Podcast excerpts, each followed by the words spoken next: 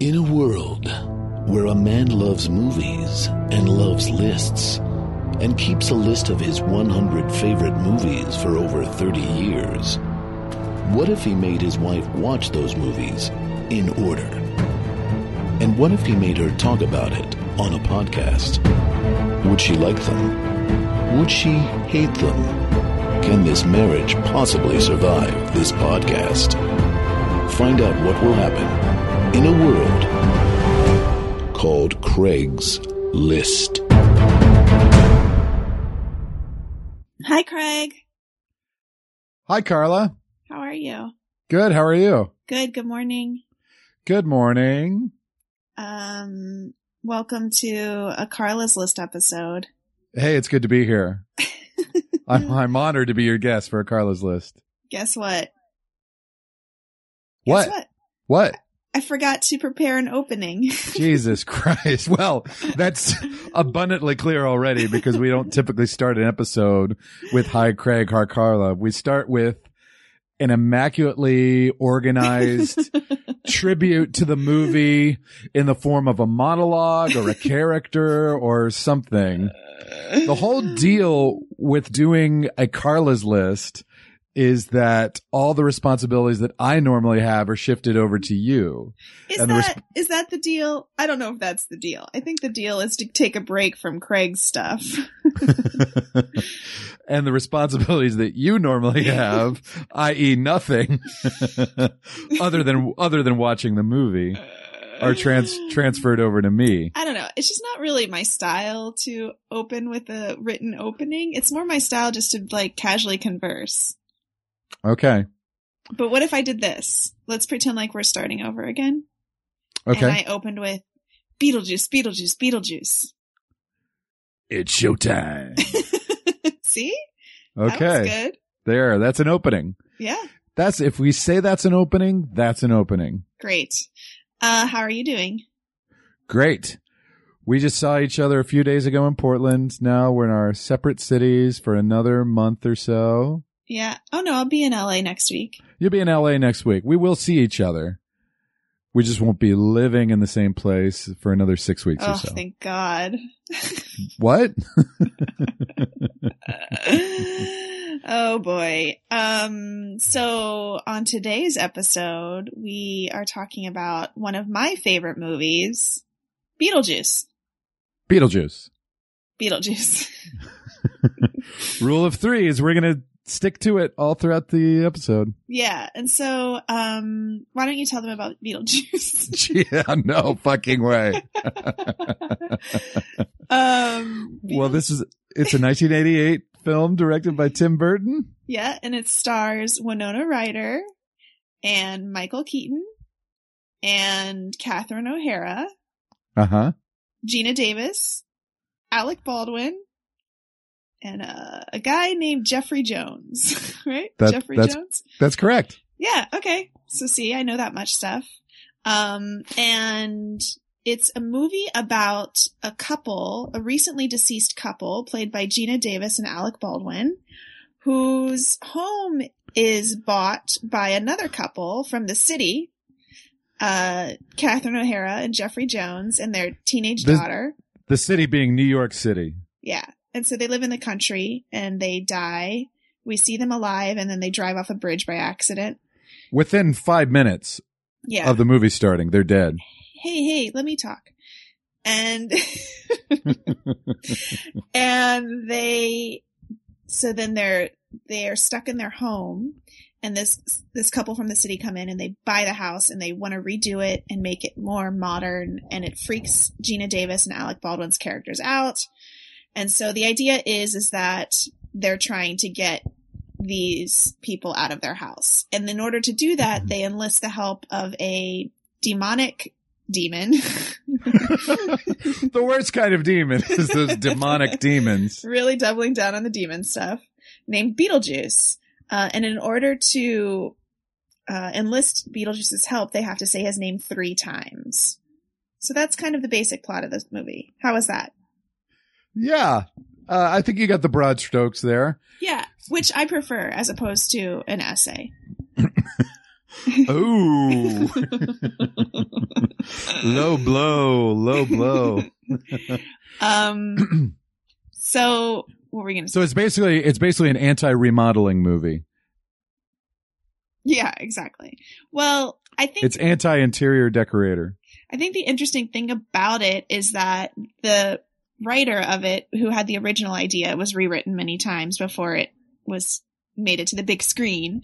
Uh, but the guy who had the original idea for it wanted to write a movie about um, a haunting, but the it was actually the ghosts that were the nice people and the people who moved into the house that were awful Oh. which I Oh, think is a really interesting hook and wasn't necessarily something that I consciously thought of when I watched the movie. But now that, you know, I read that, I was like, oh yeah, that's really a really fun spin on that whole haunted house idea. yeah, that's there definitely. Yeah. Um, and then it turned into many things. Originally, I think it was a horror movie. Uh, but it was like too much, too scary, too crazy. So then they made it more of a comedy and then Tim Burton got involved and The rest is history. the rest is history. So it's, it's been 30 years since Beetlejuice was released. Can you believe that? I can believe that because I saw it in the theater when it came out. Me too. Uh, I would have been, uh, did it come out in the summer of 88? It would have been between my freshman and sophomore years in college. I'm guessing that it was the summer because I went to see it with my friend. I had we had a sleepover and then her mom went to see a different movie and let us go see Beetlejuice. And we were probably only 8 years old. Yeah. Uh but I definitely remember sitting in the theater with Tara Wilcox was her name. And we had our feet up on the seats in front of us. And this was the first time that I had ever been in a movie theater without an adult. And so we were like really excited. And now that I think about how young we were, that's kind of crazy that we were eight years old. Uh, or yeah. is it? Is this a kid's movie? I think it was sold as a kids movie. I think it was, you know, and I, I think I, I remember really liking it when I saw it. Like, uh, this is the year before I started doing my top 25 for the year. So I don't have a list for 1988. Mhm. Uh, but if you had asked me, I would probably say that Beetlejuice would be in my top 10 for 88, probably in the lower half, like eight or nine for the Mhm. year. Like I liked it a lot and saw it probably a couple more times in the, in the few years after that.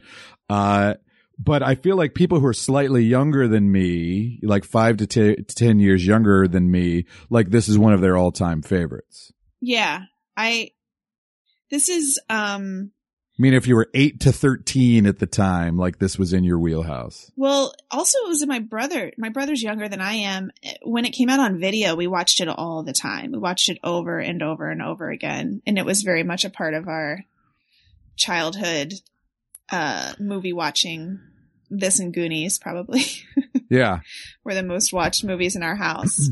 and yeah, so I just, I thought it was, I mean, putting myself back then and thinking like what my impressions were of it. I remember loving Lydia, Winona Ryder, and just being like, oh, she's like really looking up to her, thinking she was just the coolest because she was so sarcastic and she got to wear all black and her hair was really cool.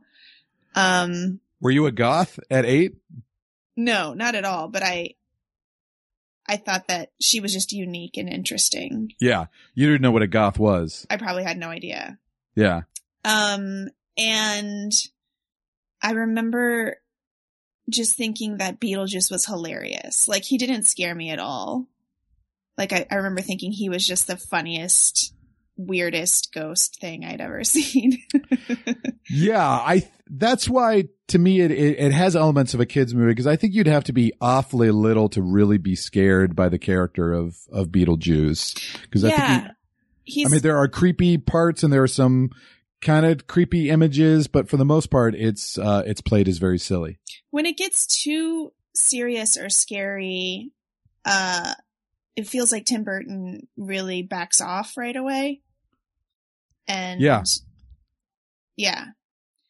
And also just the way that the sets look and the, I guess the scenic design of the whole thing adds that cartoon element to it. So it's not just the characters that feel cartoonish, but also the, the environment feels cartoonish. And so it's hard to take any of it too seriously or to get too upset by any of it, I think, in my opinion. Yeah, the whole thing feels like a live action Looney Tune. Yes. now, how much of the design is Tim Burton and how much of it is Bo Welch? Do you know? I don't know. I know that Bo Welch worked with Tim Burton a lot uh, after this movie. I don't know if he still does or not. I think he directs some of those a series of unfortunate events things for Netflix. Yeah. Um, and he um, directed the Cat in the Hat movie too. Oh yeah, yeah. Uh, but he also did Batman, and I think Batman Returns, and he did the Men in Black movies. So he has a very specific. I mean, those all feel in the same genre to me. Absolutely, yeah. I, I think everybody uh, kind of gives Tim Burton credit for the visual design of of this movie, but I think Bo Welch has a very distinctive style that's in a lot of kind of fantastic or over the top or stylized movies. And so he, he probably should have equal credit for the look of this movie because yeah. it's very it's very unique and cool. There was this interview with him online, and I was looking for it this morning, mm-hmm. and I saw it once, and I think it was when the Beetlejuice had the 25th anniversary and he was talking about the production design of it, but I couldn't find it. So I'm going to look again and I'll post the link if I can find it. Uh, but he's not, yeah, he's not, I haven't really heard him talk a lot, Bo Welch. So I don't really know what he takes credit for or not. Yeah. I'd be curious to know what his sensibility is. Uh, interestingly enough, he's married to Catherine O'Hara is that interesting? And, I think it's interesting. well, you think anything related to Catherine O'Hara is incredibly yes. interesting. Uh, but they met on this movie. They met on Be- Beetlejuice, and then they got married, and they're still married. What a story! What a love story! What a love story! What a real, true Hollywood romance. I mean, it's not like our Hollywood romance, but which is one of the great romances of all time. but I love Catherine O'Hara. And this was the first movie I think I ever saw her in because Home Alone came out later. And I don't even think that I understood that she was the same woman when I saw Home Alone. oh, really? I was thinking of this the other day. I was like trying to remember as best I could, which wasn't at all, ended up being not at all, when I discovered that Catherine O'Hara was the actress from Beetlejuice and the actress from Home Alone. Uh, I would guess I was a teenager probably before I realized. so you weren't familiar with SCTV. See, I knew her from SCTV. No, I had, I didn't see any of SCTV until maybe college. So yeah, I wouldn't have even known what SCTV was because, I mean, it wasn't ever on in my house. We didn't even really watch SNL until I was older. And then I think the first time that I really was like, understood who Catherine O'Hara was as an actor was probably when I saw Waiting for Guffman when I was in high school. And then I re- realized that she was the same actress from all of these movies. Yeah, I think those moments where you're conscious of actors as actors and their versatility and that they do a lot of different things that can be completely different, uh, especially for somebody who ends up being a performer, I think that's kind of a cool realization. Yeah, and then I went and saw. I know I saw Best in Show uh, when I was in college at the Music Box in Chicago. Yep, that's where I saw Waiting for Guffman. And Fred Willard was there. He did a talk back afterwards, and cool. I just remember being like, "Oh my god, this is amazing. This is what I want to do." Um, and uh, yeah, and then I've loved Catherine O'Hara ever since, and I've met her twice. And what are those two times you met her? I met her. My friend was a writer's assistant on a cartoon that she was working on. So my friend Brandy Stillwell, who's now a comic book artist, no, comic book writer, excuse me. Uh, she brought me in to listen to a table read. And then as it was all breaking up, Catherine O'Hara was at the crafty station and Brandy was like, Catherine, I want you to meet my friend Carla. And Catherine turned around and she had her mouth full of celery or something. and she was started laughing and she was like, "Oh, sorry, nice to meet you." And like that was really fun. Uh, very brief. And then the second time I met her was gosh, I don't know if actually I can't remember the order. I don't know if I met her first there or at the Second City 50th. Well, that would have been in 2009. So shoot, I can't. Maybe I, met her first. Maybe I met her first in Chicago at the Second City reunion, yeah, and then I'm yeah, that must be it. That makes more sense time wise. But anyway, so I was there with you, and it was in Chicago, and they were doing the SCTV panel, and then she came through the room backstage, and I kind of grabbed her in a weird way. And I was like, Catherine, can I please get a picture with you? you hunted her down and demanded a picture. I did. I was like, I love you so much. And she was like, oh, thanks. And clearly uncomfortable. also, like everybody's looking at her and all the other SCTV people the whole time. Uh, and I was like, do, do you mind if I get a picture real quick? And she was like, oh, okay, sure. And so we took this picture and it, my forehead looks like it's exploding in the picture. like all the veins in my forehead are popping out. Because you're ner- nervous or excited? I think I'm just like freaking out. I think I was freaking out. Uh, and then her friend like pulled her away, was like, come on, we gotta go. uh, but I think that was the only time I saw her in person that whole weekend, which was weird because all the other, I felt like, I feel like we kept running into all the SCTV people backstage or not backstage, what, whatever it was, like just at the parties. yeah, Martin Short sat right in front of my parents and blocked their view at something, right? Uh, let's let's be totally clear that I got up to get a drink and I came back and Martin Short had stolen my chair. That's right. Yeah. what a douche. he didn't know, but still, it was weird because they were tables. They were like cocktail tables. Yeah. Or what are those called? The big table, the tall tables. Cocktail tables? And there were like four chairs, and your parents were sitting in two of them, and your sister was in the other one. So I got up to get a drink real quick, and I came back, and he was just sitting with your family. In full Jiminy Glick makeup too, which was really weird. Yeah. not true. Uh, anyways, that was amazing. I also met Eugene Levy that weekend and I What'd you- tricked his brother into getting, I recognize his brother only because they look exactly alike. And I walked up to him and I was like, are you G- Eugene Levy's brother? And he was like, yeah. And so we started talking and I was telling him how I worked at Second City and, you know, worked for Second City and blah, blah, blah. And he was like, oh, great. And I was like, hey, when Eugene comes in, do you think you could ask him to get a picture with me? and he totally did. And Eugene Levy was nice, kind of nice about it. Nice Not enough. Not thrilled, but totally like a being kind or whatever. Um, but I had met Eugene Levy when I first moved to LA because I did background work on some shitty kids movie that he did. A, mo- a movie that was shitty or a movie about shitty kids? uh it was about a Or both. a kid basketball player. I Okay. forget the name of it. Anyways, uh I met him and I went up to him and I was like, "Oh my god, I love Waiting for Guffman and Best in Show so much." And he was like, "Really?" and he was like, "You seem so young." And I was. And I was like, "I know, but I love them." He's like, "Oh, well that's very nice. Thank you."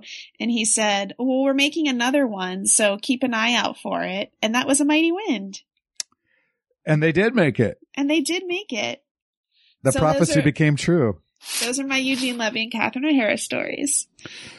Now you're not much of a fangirl in general, so uh Mhm. those are two of the very few people that would cause you to freak out. And Schitt's Yes. Creek is now your favorite TV show.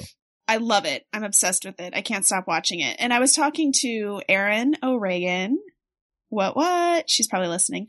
Uh, hopefully. From our taxi driver episode. yeah, I saw her last night and we were talking about Beetlejuice and she was like, yeah, the Delia Deetz is Moira Rose, basically. Uh, like it feels like the same core of a character. So Moira Rose is, I'm sorry, Moira Rose is the character that Catherine O'Hara plays in Schitt's Creek.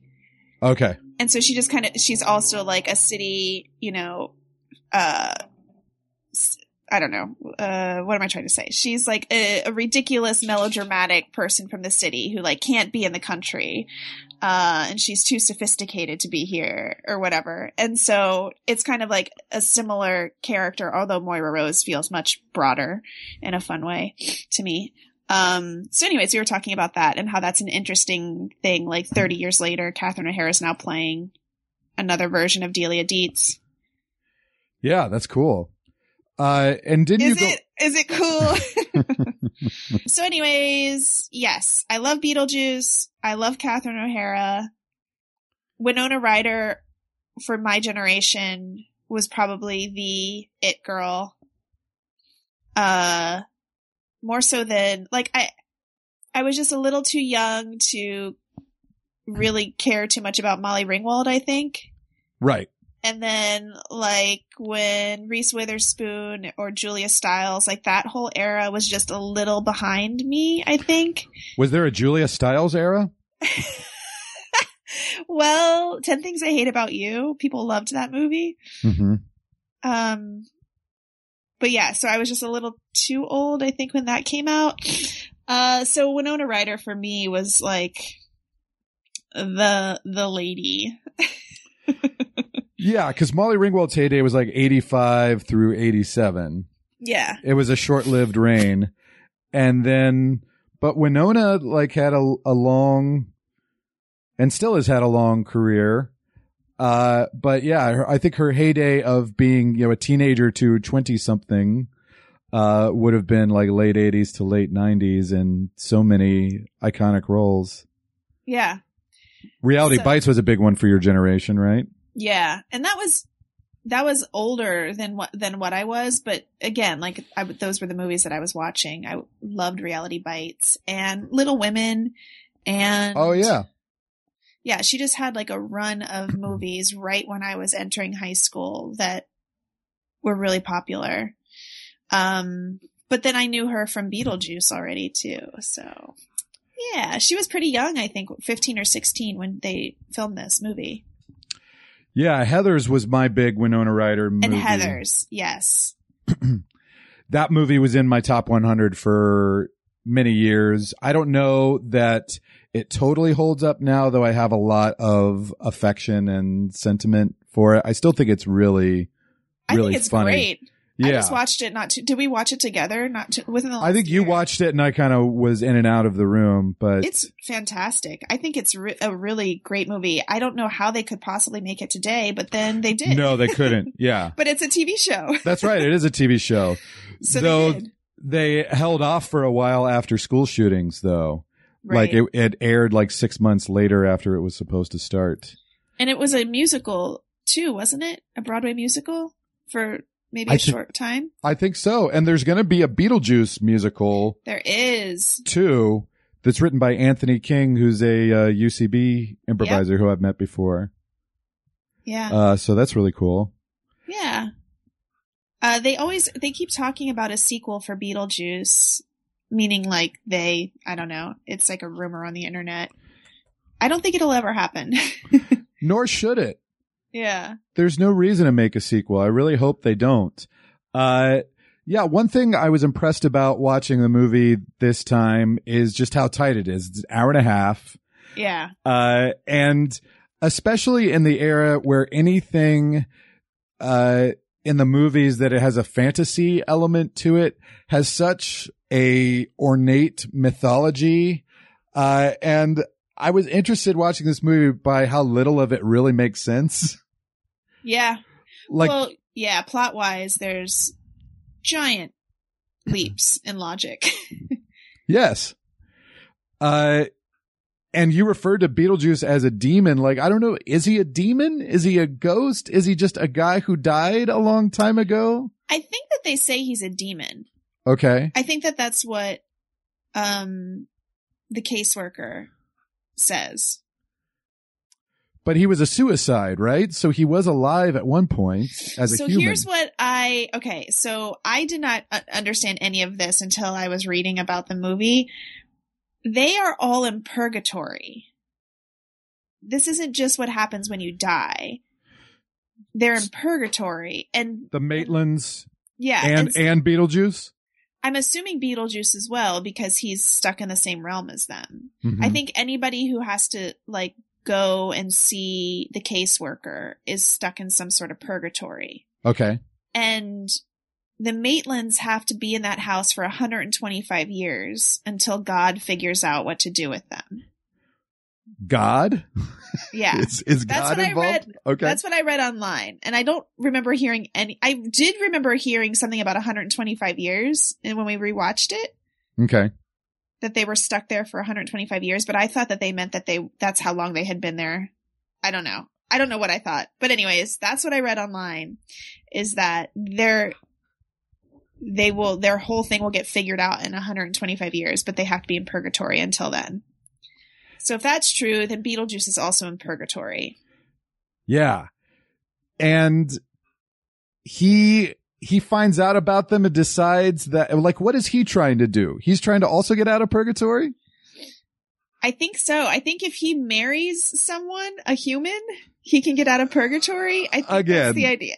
yeah, it makes no sense. It makes no sense except that it makes total sense if you just watch the movie and through visual through visuals and emotions and good acting, it's just it's just fine.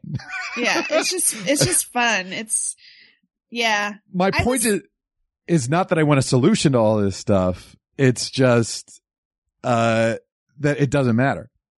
No, I don't I think it's so ridiculous and the the world that they've built is just so fun and bizarre. It's just so bizarre that for me I don't care about any of those details at all. And even the summoning Beetlejuice, still like, do you understand how that works? I know, like, you say his name three times, but Yeah. you say three di- three his name three times to like make him big, and then when you say it three times, he's small again. Or Well, I think he's like trapped in uh he can't do anything. He can't do his powers unless somebody says his name 3 times. yeah, Which isn't true either because he builds a whole in the little town model that that Alec Baldwin's characters created. Beetlejuice lives there and he's built this whole strip, Strip club. yeah, which is so weird. Okay, so I had been warned by mul- by several people that this movie probably wouldn't hold up for me. Uh, and I was really nervous about it because I hadn't seen it in a while. But this movie totally held up for me. Now, were they thinking not held up because just because the, the comedy doesn't work anymore or because there's uh problematic sexual stuff in it? I think both. I Both. think that um one person said that it was just too weird and it just doesn't make sense anymore. And then and also that person mentioned that when you rewatch it, Michael Keaton's hardly in it at all, which is true. It is I- true. Didn't realize. Like he's only in a third of the movie, probably, if even. Yeah. Uh, and then another person had shown it to her daughter a couple years ago, and her daughter was like, "What is this?" Which is totally fair, right? I mean, yeah, I can I can see you know an eleven or ten or eleven year old watching this now and being like, "What the what the heck is this?" Uh, and also like the stuff with Beetlejuice having to marry this fifteen year old girl. That's creepy and weird. Um, but it doesn't feel, ugh, it doesn't, because he's such a strange, bizarre, creepy character, it doesn't, f- it doesn't feel scary or like she's really in danger at any moment to me when I was rewatching it. So, uh, and maybe, maybe this makes me sound old or something. I don't know, but it just didn't bother me in that way. Like I didn't ever really feel like he was going to actually be able to marry her. Yeah, he's supposed to be a demon and he's just supposed to be the grossest guy ever. So I've like, it's exactly what it's supposed to be. You know, he's- yeah. he's, supposed to be pervy and gross, but I, I don't really feel like it crosses a line. Like it is a PG movie. Right. Yeah. But I So there- also I can see why some people would yeah, I mean it's just whatever. People are allowed to feel what they want to feel. Abs- absolutely. And, but I think, yeah, if you're used to a different sort of storytelling, which I think you get now where things are explained a little more for you and you're supposed, Yeah. you know, there is a internal logic of the world. You're going to be frustrated by this world, which is just so based on leading you with visuals rather than logic. Yeah. Like like the sandworm is supposed to be on Saturn? Like Yeah. Like, that's so weird. I didn't and- know that was Saturn until I was reading about it again. and why are the the people in the afterlife of like there's blue people too of like why are they blue? Yeah. are Well, they I- aliens? I, love, like there is that explanation from the clerk uh, at the office where she's like, "This is what death looks like for him, and this is what it looks like for him, and this is what it looks like for you." And so she's basically just saying that, you know, depending upon how you die and how you lived, that's how you look in the afterlife. yeah, but why is the magician's assistant blue also? I, I don't know. I'm just. Yeah. I I think that that's a totally. That was a moment that I didn't ever remember hearing, and then when when I was watching it this time, I was like, oh, there's a justification for that. yeah. So there, it's there. It's just whether it's satisfactory or not. I guess is up to you. Though the Maitlands who drowned should be waterlogged. Uh, but apparently Tim Burton just didn't want to deal with, uh, having the actors wet the entire time. Yeah. Uh, so like even like the logic of that is not carried over into the main ghosts that we're following. I just assumed it was because they they were such nice people in their their lives. They were. They were like supposed to be wholesome and whatever. So I was something else that I found out is that there was a different ending originally where Lydia dies in a fire and she joins them in the afterlife. She the- joins the Maitlands in the afterlife. In the Tim Burton version? Did, was that know. shot or was that in an earlier draft? I don't know. It didn't say. Yeah. I'm glad. I think it might have been shot because they said then people watched it and were like, "You can't, you can't do that." oh, Uh, wow. So they like screened that? Yeah, maybe I don't know. Maybe I'm making all this up, but I Well, a don't- lot. Don't make shit up, Carla. No, uh, just that it was an original ending, um, which I think could have been interesting too. There is this really sweet, uh, storyline about how Lydia just wants to connect to her parents. And like, we don't know what happened to her mom. We know that Delia is her stepmother and that she, they don't get along, right? Uh, or that they don't yeah, I guess they don't get along, is what we're led to believe. And so she kind of looks to the Maitlands for that familial relationship. And there's that really sweet moment where Geena Davis, they, when they have like messed up their faces and they look crazy, which is the best Halloween costume I've ever seen, by the way. Um, and she's like, I don't know if we want, I don't know that we want to scare them for real. I actually really like this little girl. And so, and we also know that they couldn't have kids. There's a whole scene about them not being able to get pregnant, um, in the beginning of the movie before they die. So anyways, there's this like sweet thing where Lydia wants them to be her parents, or at least to be, you know, parent like, and they want to take care of Lydia. And I think that's so, I don't know. It's just because the movie is so bizarre and, and Beetlejuice is so gross. That's just a really sweet element to it. And it works. Like it, mm, might not work with so much stuff going on, but I think because of the actors, it does. Yeah. I'm glad they didn't do that other ending where Lydia dies because I think the ending is so great. Yeah. Uh, and she really has two sets of parents yeah. uh, that are all kind of raising her together and it's very sweet. And then, uh, using, uh, Jump in the Line by Harry Belafonte is such a great song. And, uh, the image of levitating her is just so fun. And it's just such, uh, such a exhilarating place to send this movie out on, I think. I agree. And there's also that great scene, um, or moment in the scene, uh, when Beetlejuice is there and he's, uh, trying to marry Lydia and her, her real parents, Delia and whatever his name is, the dad, like call her over and they're trying to protect her. So you get this sense that they do really love her too. And they do, both of them care about her and like want her to be okay. Yeah. So it, it all kind of comes together in a sweet way at the end. Yeah. Okay, so then we have to talk about my favorite scene, which is probably the most iconic scene. Do you know what scene I'm talking about? The most iconic scene. Uh, I don't most- know. The most iconic scene that Oh, the Day-O, the Day-O scene. yeah, Yeah. which is so interesting because Delia and or Catherine O'Hara and Jeffrey Jones aren't the main characters, but like that's the most memorable scene, I think. And Mi- Michael Keaton's not in it. Geena Davis, Winona Ryder, like none of the main actors are in the scene. Isn't that interesting? That is, I mean, you can kind of Lydia's like off to the side, right? Or she's not at the table, but it's it's them and their dinner guests. And oh, yeah, maybe you're right. Maybe you're right. But Beetlejuice has possessed them and is making them sing Day-O, right? Uh. No, no. Geena Davis and Alec Baldwin do that. Oh, okay. So that's the Maitlands that are doing that. Yeah, they're trying to scare them off, but then they end up loving it. Yes. And so there's this cool thing when you watch the scene, like if you're really paying attention, so Catherine O'Hara is the first one to start singing or whatever. and she's like looking, you can tell that she's like, what the fuck's happening to me? Just how, she, just in her expression. And then they all start doing it and they're all freaked out. But then you can see the moment where they all start to enjoy it. Yeah.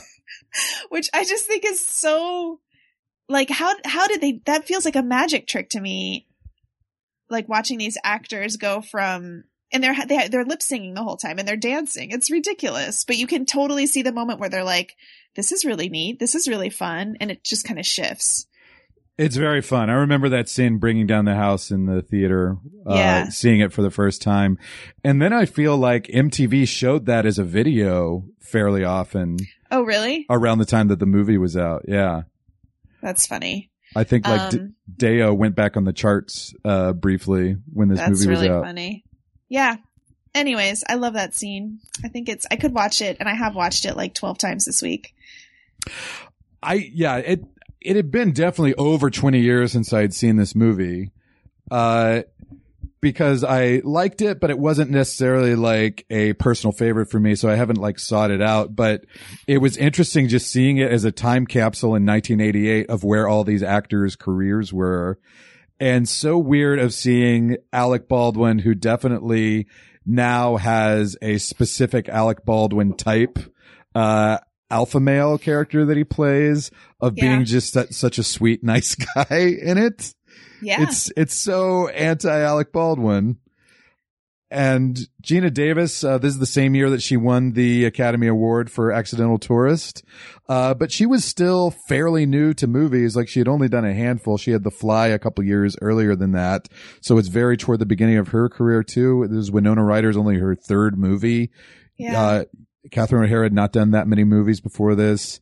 Michael Keaton obviously was uh, a pretty big star, but his and the, the movie was kind of selling Beetlejuice as the hook uh, character, but I looked up the time that that scene where the Maitlands kind of meet him for the first time. You've seen him in like a little, a couple little scenes without really seeing the character, but that's the 45 minute mark where we really see him for the first time. It's the halfway point of the movie. So crazy. That's just, how did they pull that off? I don't know.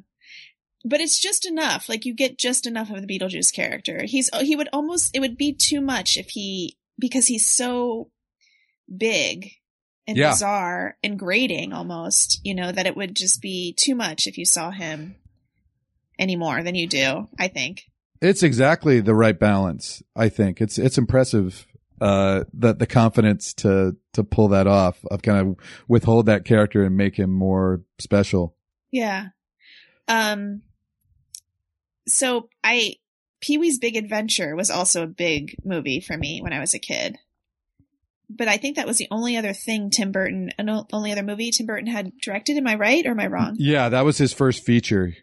He was 29 when he directed Beetlejuice. That's crazy. Pretty impressive. Yeah. Yeah, I think I kind of watching this really made me think that I kind of give Tim Burton a bad rap because Me too. yes. And to be fair, I have not seen some of his worst reviewed movies, which are over the last 15 years or so. Uh, but I, I think I've always kind of had this perception of him as the guy with a lot of talent whose movies are good or okay, but are just like just short of greatness.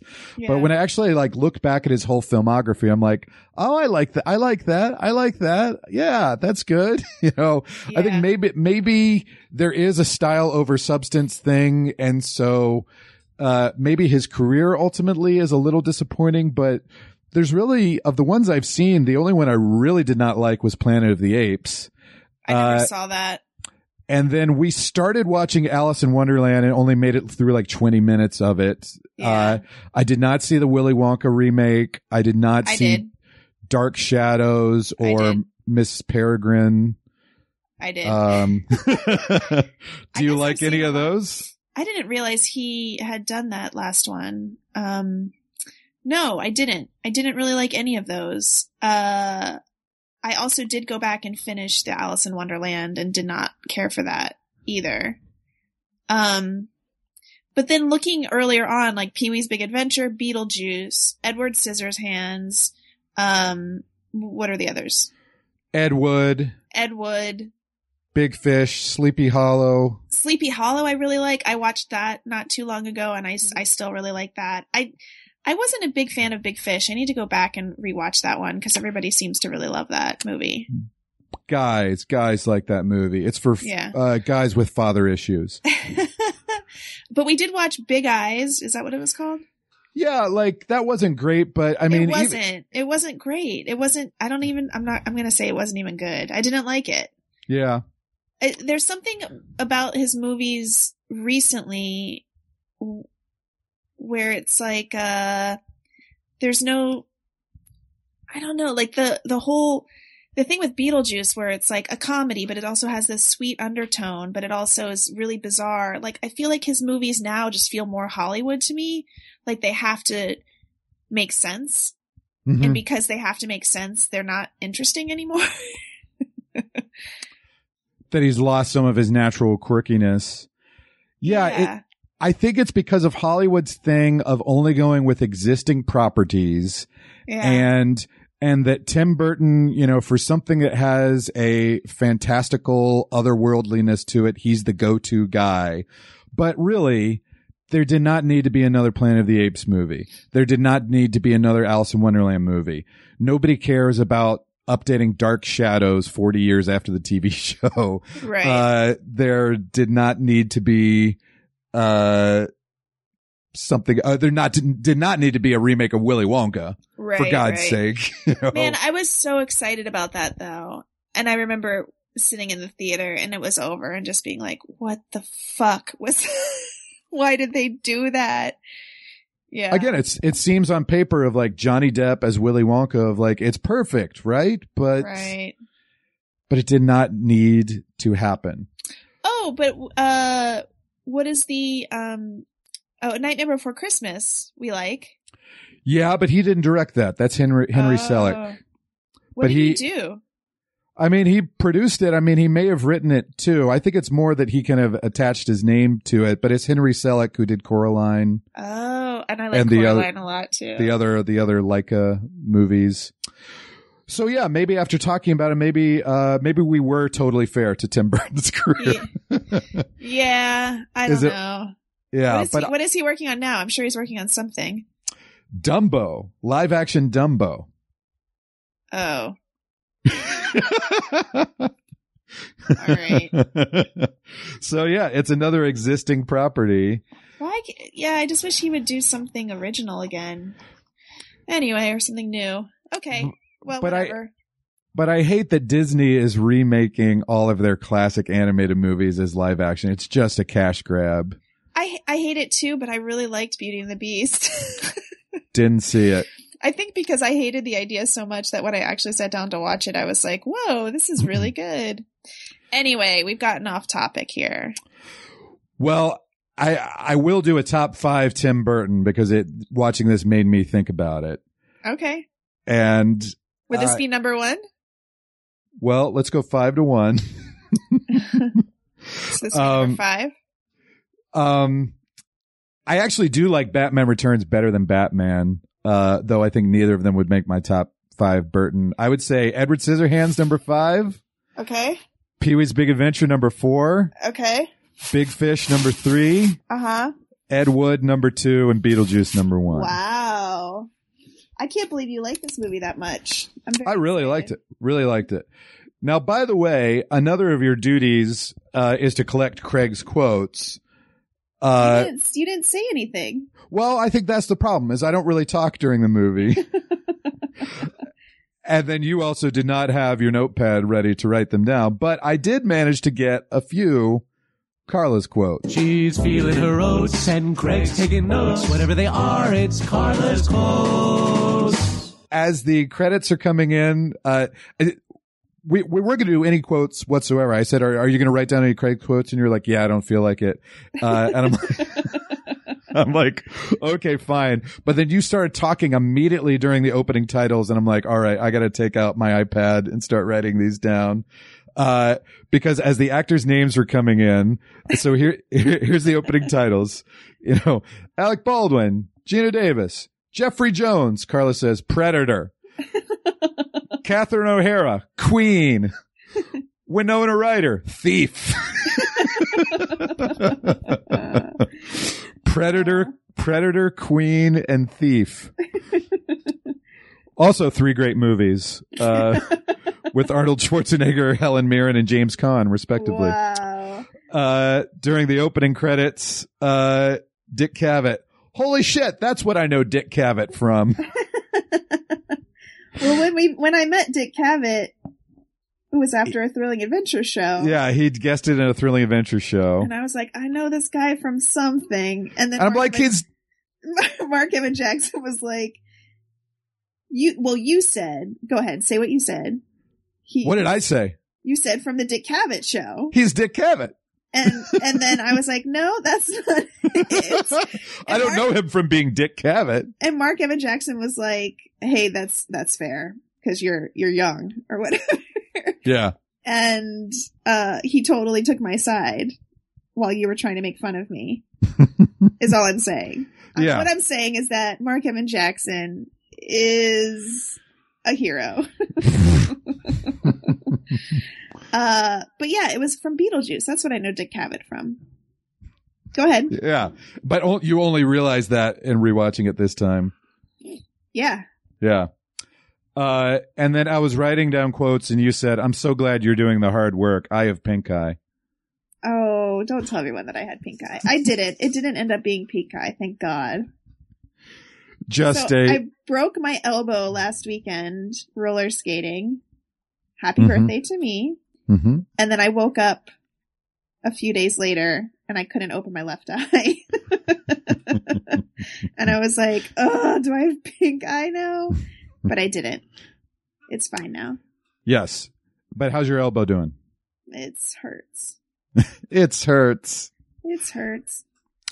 Now we were watching this movie uh, on a DVD at a Airbnb, and they had their fancy TV set to the thing where old uh, DVDs look really weird because they have like this this fancy HD setting that's set for sports, where it's a it's adjusting to a different frame rate and it looks really weird and too lifelike. So I had to go in and start adjusting the DVD settings to make sure it, it looked normal to us.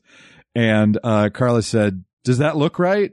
Uh, and just then, Geena Davis on screen said, "It looks great."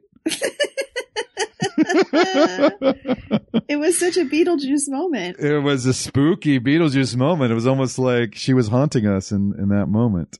Oh, another quick thing about Geena Davis, how you were saying like Alec Baldwin's playing against type. Geena Davis, we're not supposed to get the sense that she's like some sexy model.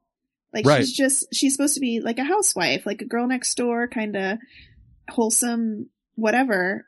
In small Which- town Connecticut. Yeah, which is so different from who Geena Davis had been portrayed up to that point. Anyways, Yeah.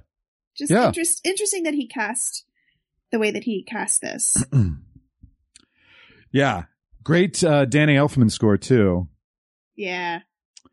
And as that Danny Elfman s- stuff starts coming in over the opening credits, I'm like, this is Danny Elfman, right? And I mostly meant that as a joke just because his style is so distinctive. Yeah. Uh, but I think he's worked with Tim Burton every time, right? I don't know. I think so. I love their death with the dog balancing on the plank.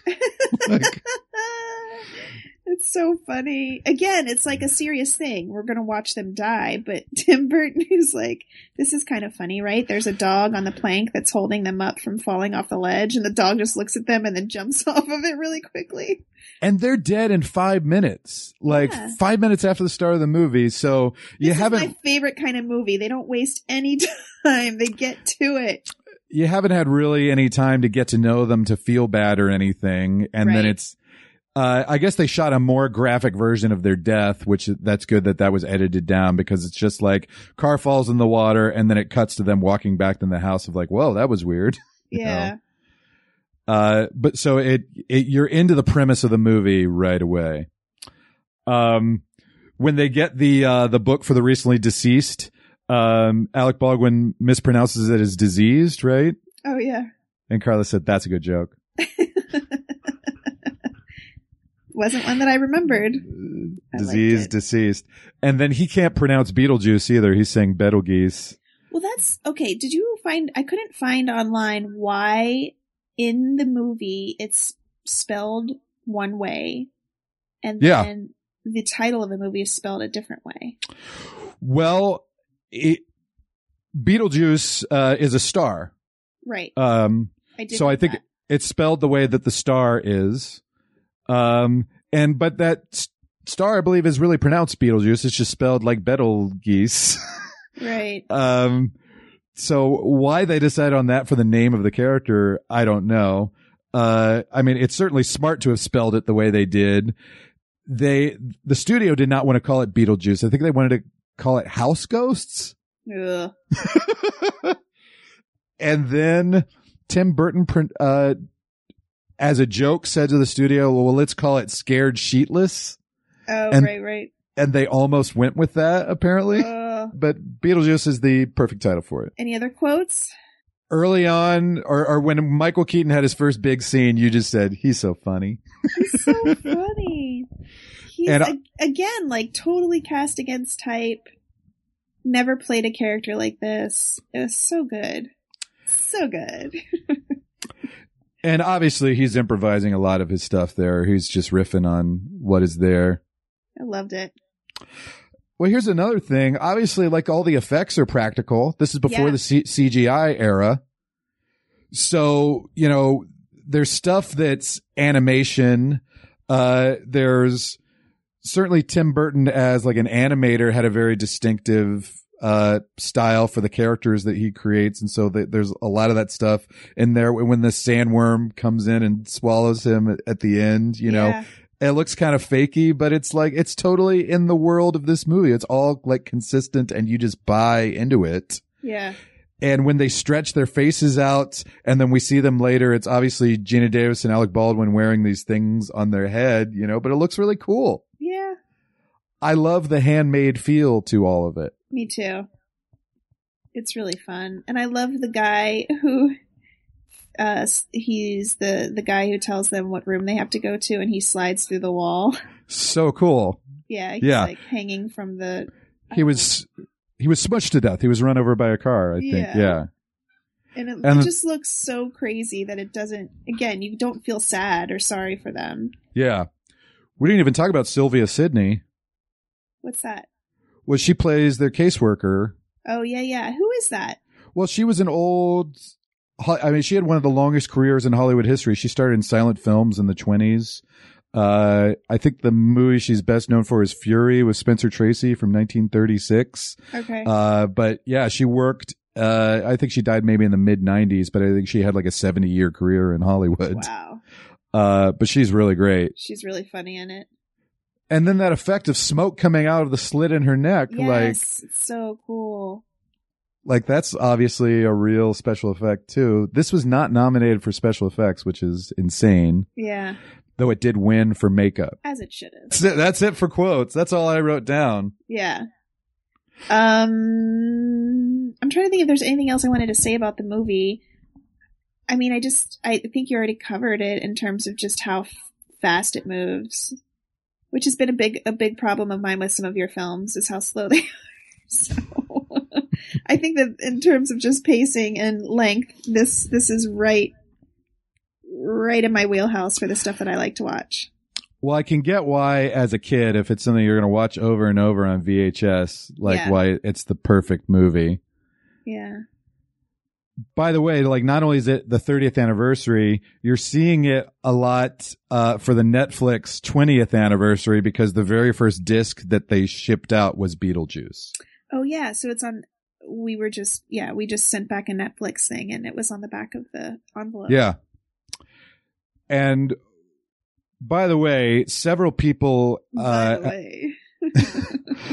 have reacted with surprise uh, that Netflix still has a DVD service and that I still subscribe to it. oh really? yeah, I think they people. do. I think people gets- don't know that. People don't know that they still ship out DVDs. Yeah, Craig gets three a week. Is that right? Two at a time. Two at a Two time. at a time is the plan we're on. Oh, I always exaggerate everything.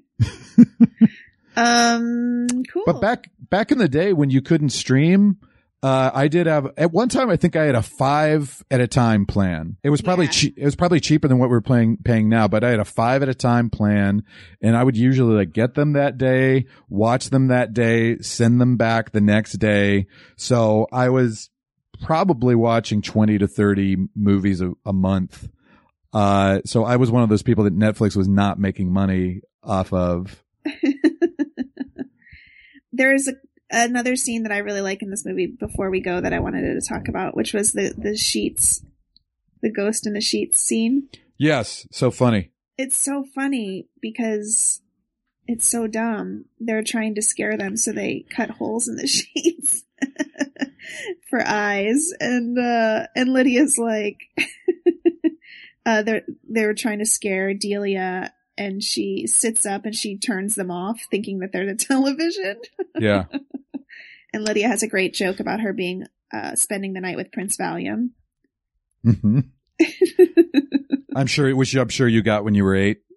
I didn't. I think I just got it this time. I know you're kidding. Uh, I love that scene. And then I think in terms of just a really great Catherine O'Hara scene, the scene where Lydia's trying to convince Catherine O'Hara that there are ghosts there.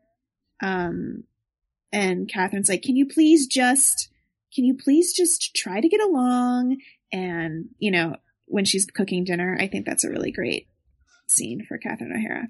So those Yeah. are the two that you should definitely watch besides the Day-O scene if you're only going to watch a few scenes from this movie. So where would this movie rank in your personal list? I mean, I have no idea. I don't I don't have a list, but I like this movie a lot. Top 50? Sure. Let's say top 50. Top 30? Sure, let's say top 30. Top 20? I don't know. Okay, let's put it at 21. Let's put it at 21. Sounds good. what are the other movies at on my list? Do you know? You've been keeping track? Terminator 2 and any of the ones that we've done for Carla's list. I think you said Terminator 2 would still be in your top 20. I think it is, yeah. Terminator 2 is a great movie. Uh, what else? We did What's Up, Doc? And um Defending Your Life. Mm-hmm. And then we did the Christmas movies, which I feel bad about still. well, Christmas Vacation would be in your top 100, right? Oh, for sure. Yeah. But White Christmas, not so much. Maybe. I don't know. This listing thing is exhausting. It's how I live my life, babe. Yeah. Great.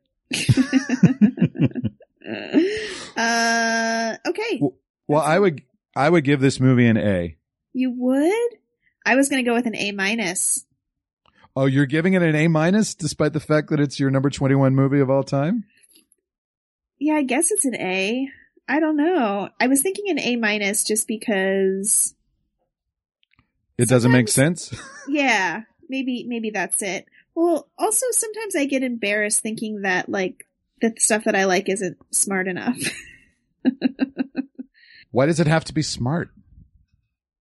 Good point. I don't It know It doesn't. because I want I want to be smart. Uh, yeah. Okay, I'll give it an A too. That's very telling that you were docking it a half a point because you don't want people to make fun of you for having Beetlejuice as one of your favorite movies. I think, I think people love this movie. yeah. But Craig's listeners weigh in if uh, you think Beetlejuice holds up or Beetlejuice does not hold up 30 years later, please let us know. Okay, we're moving on back to Craigslist and we have number 28 in the list next up. And we're bringing back an old friend. Our friend Jeff Passano, who was here for the ET episode, is going to discuss another Steven Spielberg movie with aliens in it. It's called Close Encounters of the Third Kind. And, uh, we'll see you very soon, Carla, Jeff, and Craig to talk Spielberg and ETs of various kinds. Thanks, Craig's listeners, for tuning in. We'll talk to you soon. The list is an absolute good. The list is life.